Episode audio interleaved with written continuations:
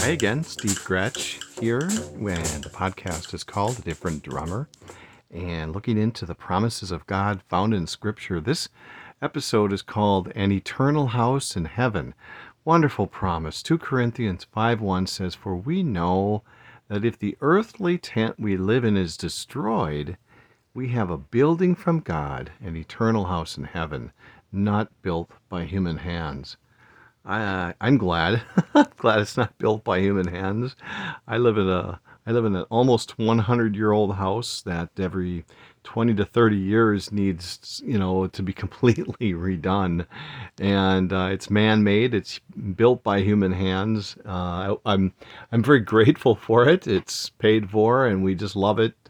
And it's just been a really wonderful home to raise our kids in uh, while on this planet. And um, but this is such an amazing promise that we have a we have a house. Those who believe those who have repented of their sin put their faith and trust in the lord jesus christ believe the gospel which is the good news of jesus christ. It's all good news about jesus christ. He came and he saved us from our sins. Christ is preparing a place. John 14 20 john 14 2 says my father's house has many rooms if that were not so, would I have would I have told you that I am going there to prepare a place for you? I always get tied tongue, kind of tongue tied with this verse. I'm not sure why. Would I have told you that I am going there to prepare a place for you? The Lord has gone there and he's preparing this place, this house in heaven, eternal, not built by human hands, it's built by Christ. I love I love kind of doing word studies and those who have listened uh, know that um, that I like doing that. It's the so he, so when it says we know, this is a section of scriptures written by Paul. Paul. It says we are certain. We know we are certain. Talking about it being this house, this earthly tent we live in, being destroyed. It's thrown down, and there's also I was I was kind of fascinated when I found this, and it talks about it being a guest and it, I there's so much scripture that would would support that, talking about being a guest. That we're not we're just passing through this life. We're not. This is not permanent, and that's kind of what this whole. Um, I'm kind of painting that picture here, and you'll I'll get to it, and you'll see the earthly that he's referring to is earthly sphere, as opposed to the heavenly, heavenly, earthly and heavenly sphere. There's there's this wonderful comparison and there is no comparison. Um, it talks about the tent. This is so interesting. It's a hut or a temporary tabernacle. This tent that we li- when we live in is destroyed. It's thrown down. This temporary ta- tabernacle. It's a portable sanctuary. It's a re- almost like a reference to the Old Testament, uh, the tabernacle. Not that we're that, but it is temporary. It's meant to be portable. It's meant to be taken apart and moved. And so here we in here we have this tent. And and there uh, when I say there I mean after we are taken up either by death or by uh, rapture, there's a building or a house there, and it, this it's the the reference to here is temporary, but the reference to there is permanent. It's not human hands there. It's inartificial. It's and I was surprised when I read this. It's a real, it's a real and natural place thing.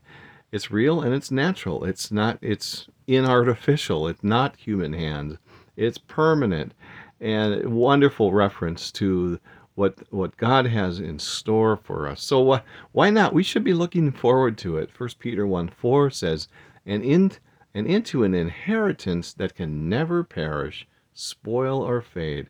This inheritance is kept in heaven for you. Isn't that great? And um, there's some references. I remember Monty, my teacher, would always talk about our reward, and he, um, I forget where it is now, but it talks about where G, uh, where the Lord says, "I am your very great reward." I think he was talking with Abraham somewhere in Genesis. Christ will be there and we will be with him. 1 Thessalonians 4:17. I love this because it's meant to be a section of scripture where we where we encourage one another. This is all heavenly eternal thinking, and it's wonderful to think that way. Uh, 1 Thessalonians 4:17 says, "After that, we who are still alive and are left will be caught up together with them in the clouds to meet the Lord in the air, and so we will be with the Lord forever." And then I think right after that it says to encourage one another with these words. We'll be with Christ. We'll meet him in the air. We're headed towards the permanent, the um, the real and the natural. It's permanent. It's perfect. And so I love to fix to fix our eyes on what is real and what is eternal. 2 Corinthians 4, 16 through 18 says, Therefore we do not lose heart, though outwardly we are wasting away, yet inwardly we are being renewed day by day, for our light and momentary troubles are achieving for us an eternal glory that for out, that far outweighs them all. So we fix our eyes not on what is seen, but on what is unseen, since that since what is seen is temporary, but what is unseen is eternal. What we see is is temporary. This house built by human hands is temporary, but the house, the coming house, the one we're looking forward to, not built by human hands. It's perfect. It's real. It's eternal. I love it. And so here's the rest. Um, 2 Corinthians 5 1 was the promise, but I thought, you know, I really need to read the rest here. And it's 2 Corinthians 5 2 through 5 says, mean, Meanwhile, we groan, longing to be clothed instead with our heavenly dwelling, because we are clothed, because when we are clothed, we will not be found naked. For while we are in this tent, we groan and are burdened, because we do not wish to be unclothed, but to be clothed instead with our heavenly dwelling, so that what is mortal may be swallowed up by life. Now the one who has fashioned us for this very purpose is God, who has given us the Spirit as a deposit, guaranteeing what is to come.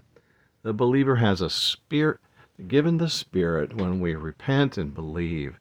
The Spirit is given to us as a deposit. I love that.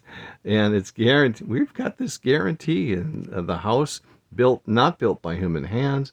We're on this journey to what is real and permanent. So we trot along um, the church, the body of Christ. It's a we are the bride of Christ. And I'd like to end with this. It's again, it's more thinking about and fixing our minds on uh, the eternal things, the important things, the real things, the permanent things. Um, Colossians three one through four, and I've done this. Uh, I've done this ver- these verses a lot. Um, maybe not so much recently, but since then you have been raised with Christ. Set your hearts on the things above, where Christ is seated at the right hand of God. Set your minds on the things above, not on earthly things. For you died, and your life is now hidden with Christ in God.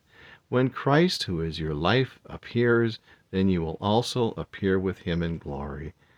Oh, isn't isn't that wonderful? And I think you know by dwelling on these promises, by knowing that the Lord God who is the one who promised. uh, we will, again, the promise is that there is an eternal house for us in heaven. The Lord God is trustworthy, He can be trusted. He is the permanent. He we are headed towards the real and the permanent. I love that. Well, I hope you guys have a great day and we will talk to you soon. Take care.